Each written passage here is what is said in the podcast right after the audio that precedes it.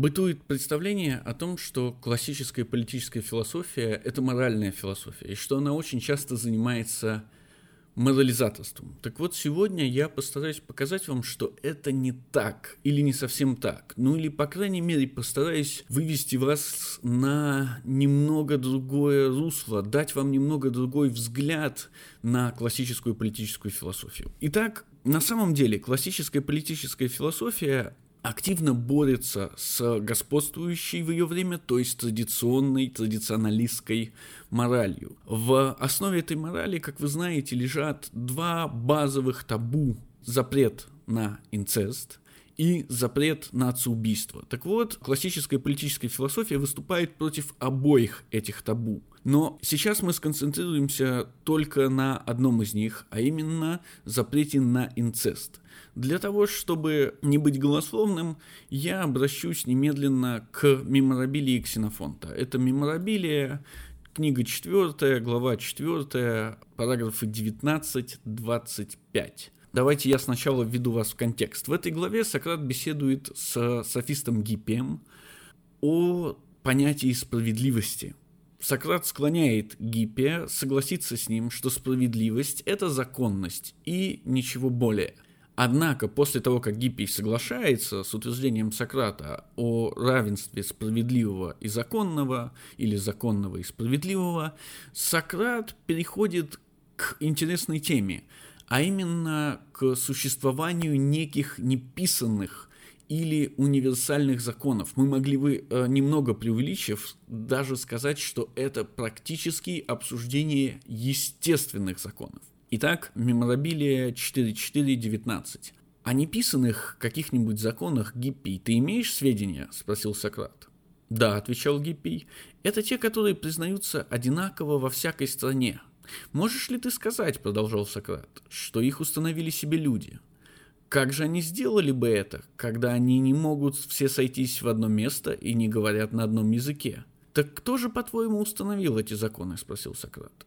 «Я думаю», — отвечал Гиппий, — «боги дали эти законы людям. Во всем мире первый закон — чтить богов.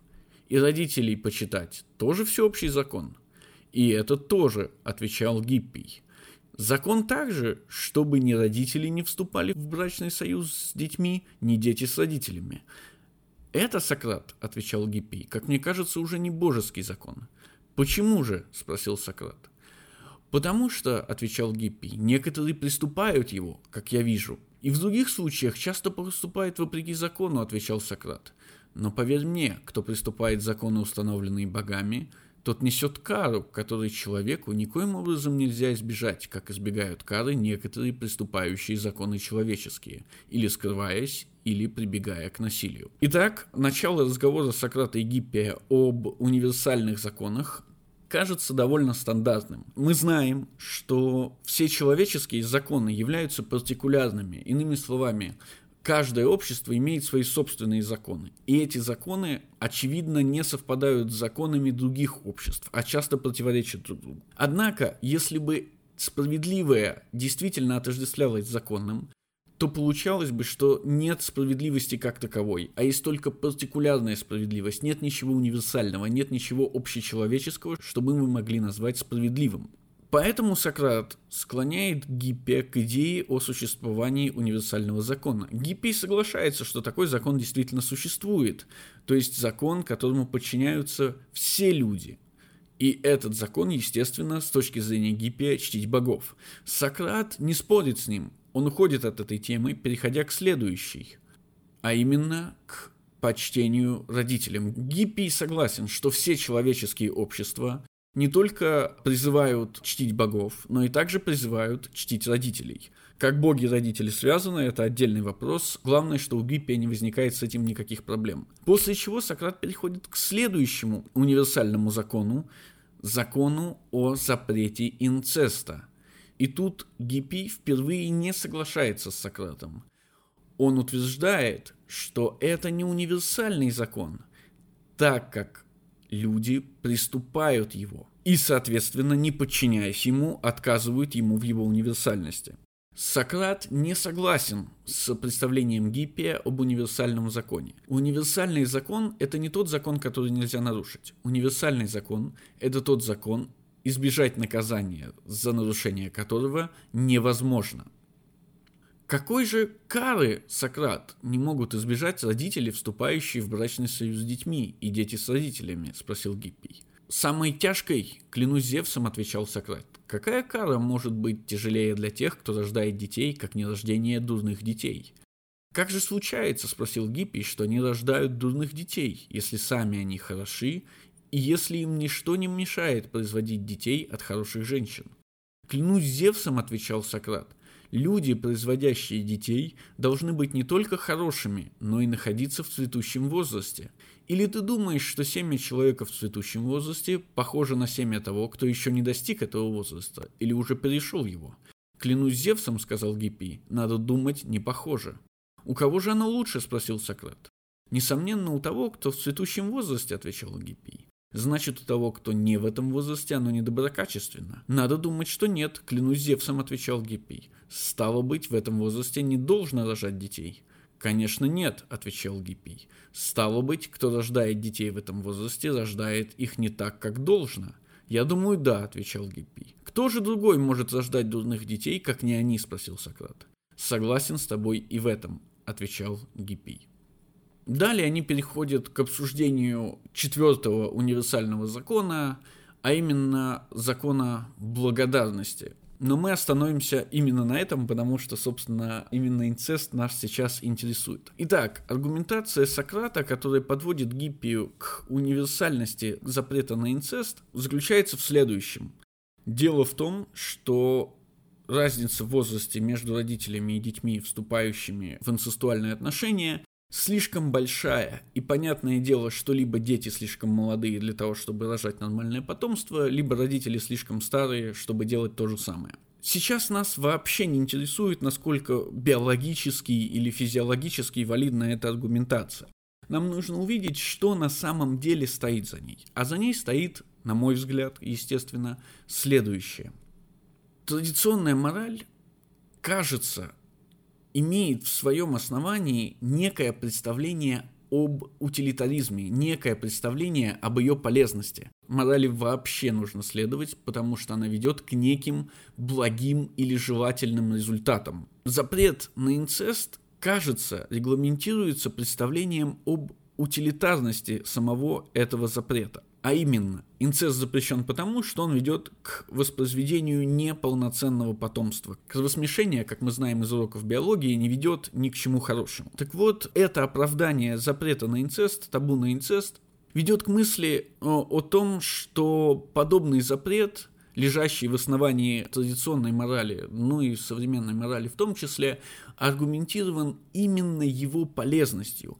И неважно сейчас, заботится ли мораль в данном случае о благополучии индивида, то есть она запрещает кровосмесительную связь для того, чтобы не появлялись слабые индивиды, обреченные всю жизнь страдать. Или она думает э, о благосостоянии коллектива, ибо тот коллектив, в котором постоянно появляются неполноценные индивиды, естественно подвержен огромному риску исчезнуть, просто погибнуть. Важно другое. Это утилитарное основание ровно то основание, на которое Сократ своим примером нападает.